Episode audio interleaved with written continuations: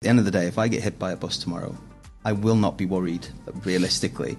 It's it's the problems I'm leaving for my family. You know, I've got two kids and a lovely wife. At the end of the day, I feel like I should take as much care to make sure that the process of losing me is as painless as possible in the areas that it can be. Mm-hmm. You know, a very simple planning exercise, a case of sitting down, reviewing your finances properly, and you can remove so many issues for the family further down the road. Welcome along to episode five of Financial Athletes, where today we're going to be talking about a really key issue in financial planning, which is share ownership.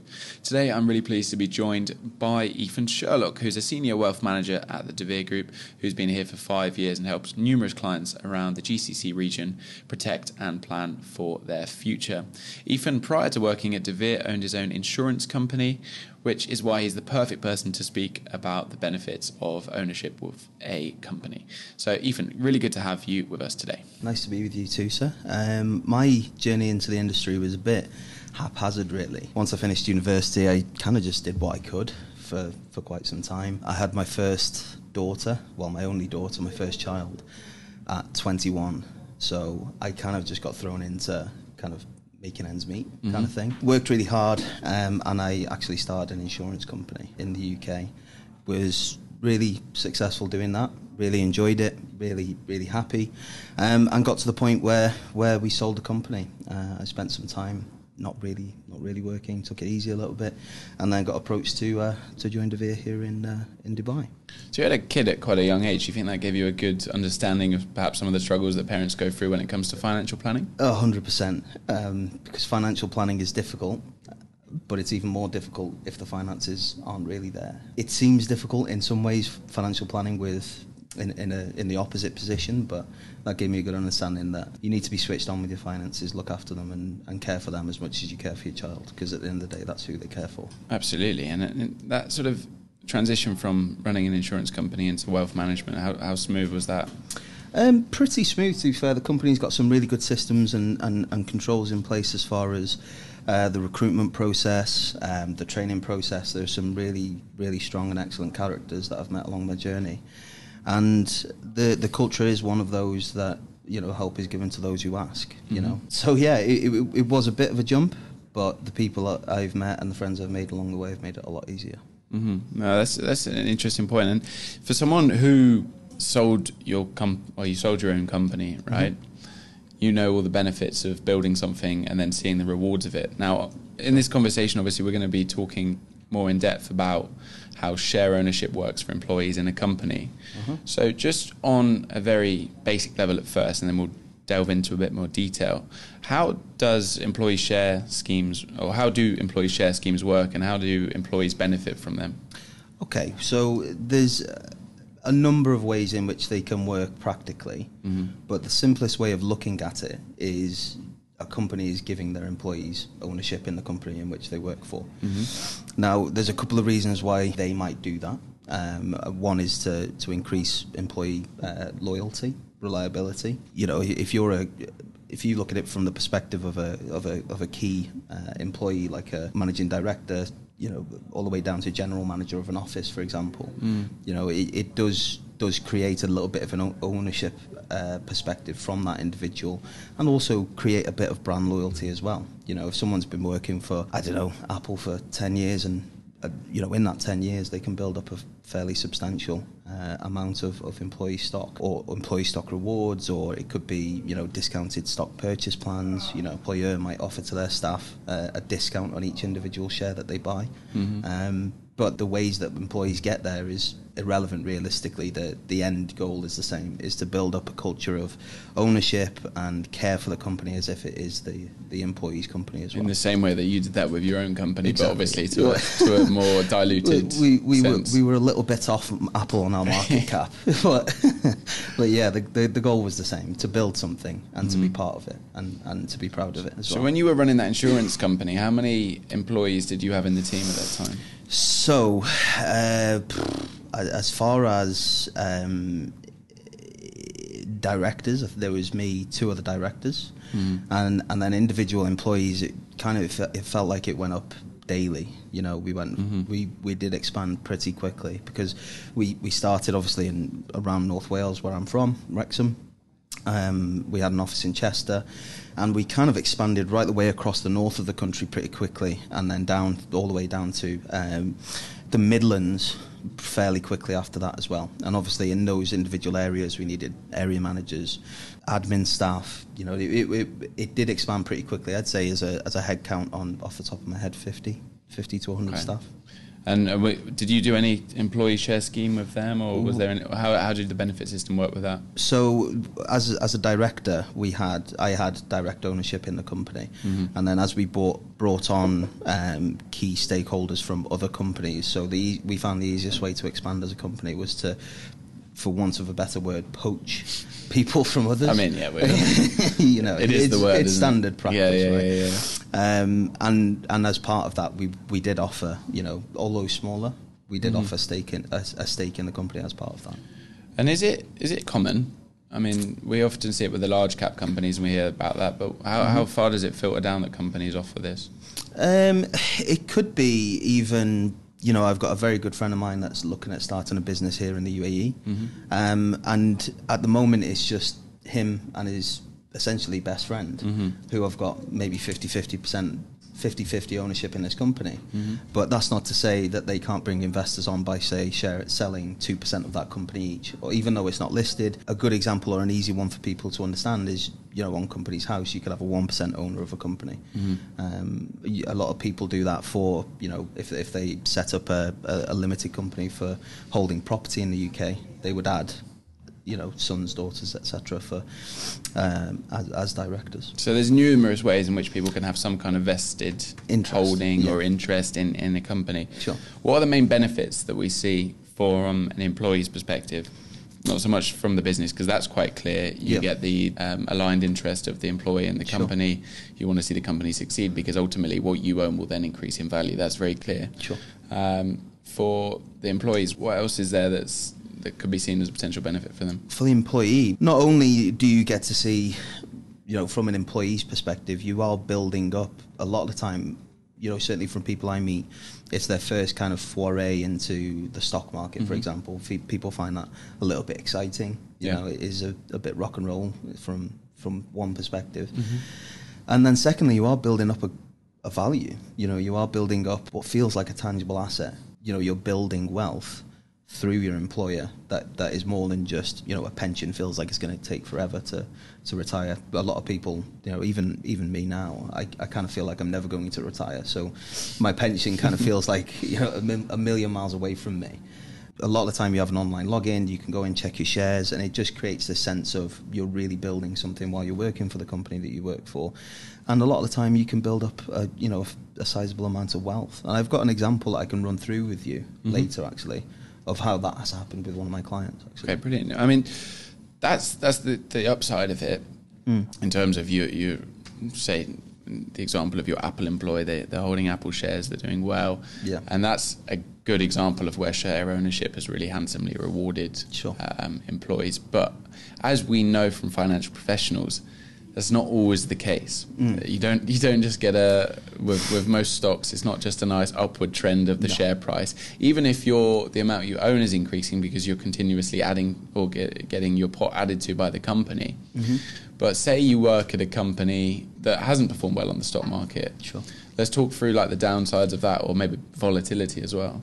Well, look, the you know from from our perspective, being financial professionals, we kind of understand that stock prices tend to go up over time. Obviously, mm-hmm. that's not true for every single stock, or otherwise we'd all be millionaires. But a lot of the time, we can get tricked into thinking like this stock is going to go up forever. And, and unfortunately, when you've kind of, as an employee, if you've been gifted stock or you've been buying discounted ch- stock, if we if we look at this last year or so as an maybe not the last year actually, if we look at 2022 as an example, people who had these uh, stock purchase plans or employee reward schemes kind of went from where markets were at their very peak, certainly in, in the tech sector, to their shares dropping in value in 70%. And So how do people plan for that then? So say you had, let's use the example of Zoom, that was a, a sort of pan, that one of the darlings of the pandemic in terms of Sure. s- stock, um, the stock markets. So you're doing really well. You've seen your ownership fly up. Yeah. Are people who have these ownership schemes, are they tied into that stock? Can they diversify away from it? Because it's conventional wisdom that if your stock has done super well, Mm-hmm. you'd look to cash in the benefits of that and diversify. Can people do that when they've got these stock um, holding schemes of companies? It depends. A lot of the time, a, a company like Zoom would do, you know, like there's one from uh, Morgan Stanley that they provide that stock purchase plan to Zoom, who then provide it to their clients, if you see what I mean. So there's like a, a, an online platform where you can see your shares. Now, typically after a vesting period, so you have to keep that employee share. So if your employer gives you a share, you have to keep it for a vesting period before it comes becomes I vested. heard one person call them golden handcuffs.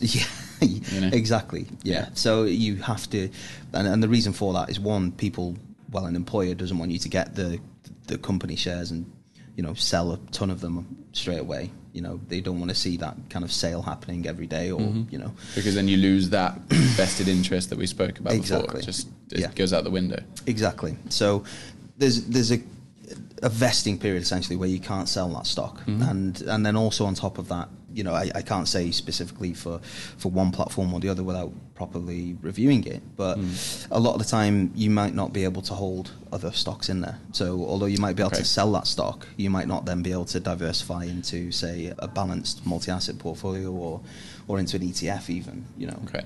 So if you don't have that flexibility within the current platform that you own, Sure. what are your options there? If you really wanted to diversify or you wanted to look at other options, are you in most cases tied into that platform or can you move into other ones? So the, the the the most common, I'd say, perception of that vesting period, I I have when I meet people, is that that vesting period is kind of the golden handcuffs. When that's up, I can sell it and just take the cash. Mm-hmm. And a lot of the time, you know, when I meet someone who's in that position, they don't need cash. What they need is a is a bit more of a diverse portfolio, you know. And although they might not be able to get that through the platform that they currently have, mm-hmm.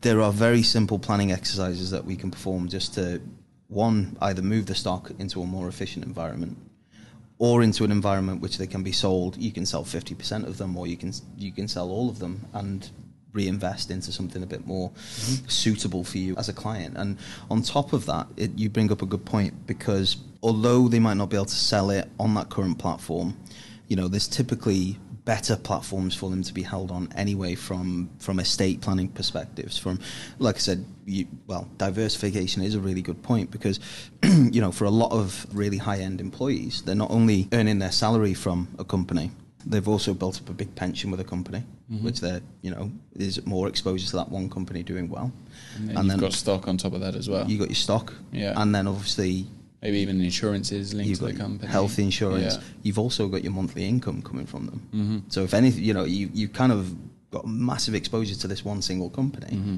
So When- if it all goes pop, you're in a, a lot of trouble. Exactly. You know, and I'm not saying you know if you've got a massive holding of Microsoft stock that they're going to go pop overnight, but it's something I would certainly think of. You know, you It, I think looking at stock history, no matter how stable a company appears, sure. no matter how consistent the long term performance has been, Yeah. it's always wise to diversify, irrespective of what that company looks like today. Yeah. Because there's been so many cases in the past of where you've had a company that people thought could never fail, would always just continue to steadily rise, and they've just dropped. Mm. I mean, BlackBerry was a bit more of a flash in the pan. It came quickly and left. Well, a good example But you think the same about them? yeah, a good example in most recent history is Credit Suisse. Yeah. You know, it's got Swiss in the name. Of a Swiss bank. 1886, I think it was. Yeah. Was founded, and, and all of a No, sudden, no more. But yeah, exactly. So that shows like a bedrock of the Swiss financial Yeah. system can crumble. Sure. And why can why is anyone else safe? yeah. And and that's not to scaremonger. No, I- it's mean, it's yeah. just a it's just a point on Mhm. be cautious, always diversify, Mm-hmm. because anything can happen. Of course, it's true. Um, so you did just touch upon estate planning and, Sure. and and how that works. Now, for people who own stock, at Mm-hmm. what point is there a tax risk or is there a tax liability if their company's given them X amount?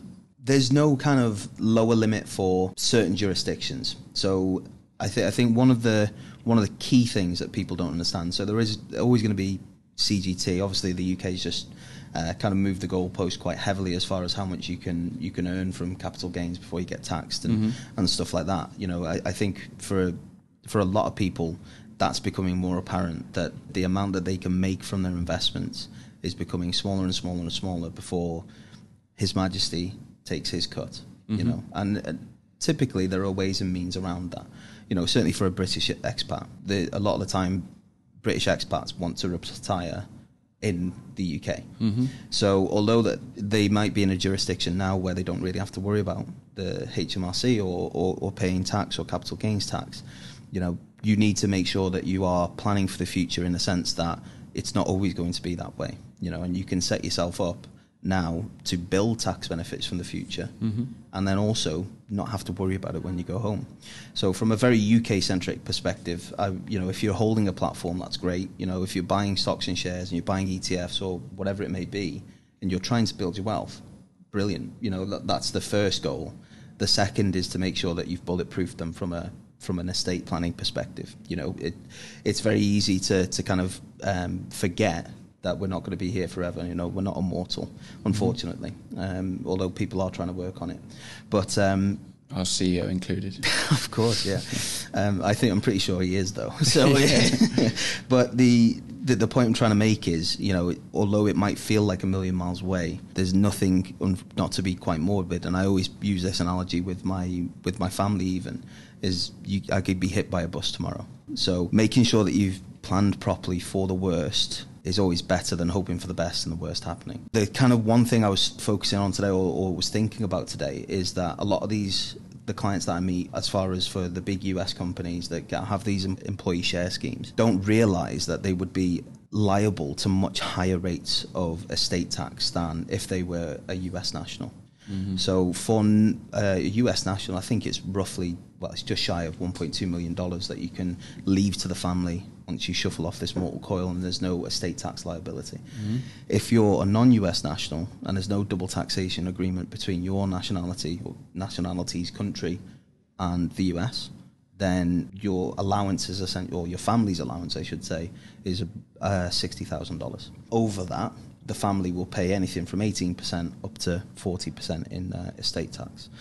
And now, the reason I say that is because it's incredibly easy to mitigate. You know, you don't need to sell the shares. All you need to do is sit down with a qualified, experienced financial advisor that can say, look, brilliant that you've built these shares up.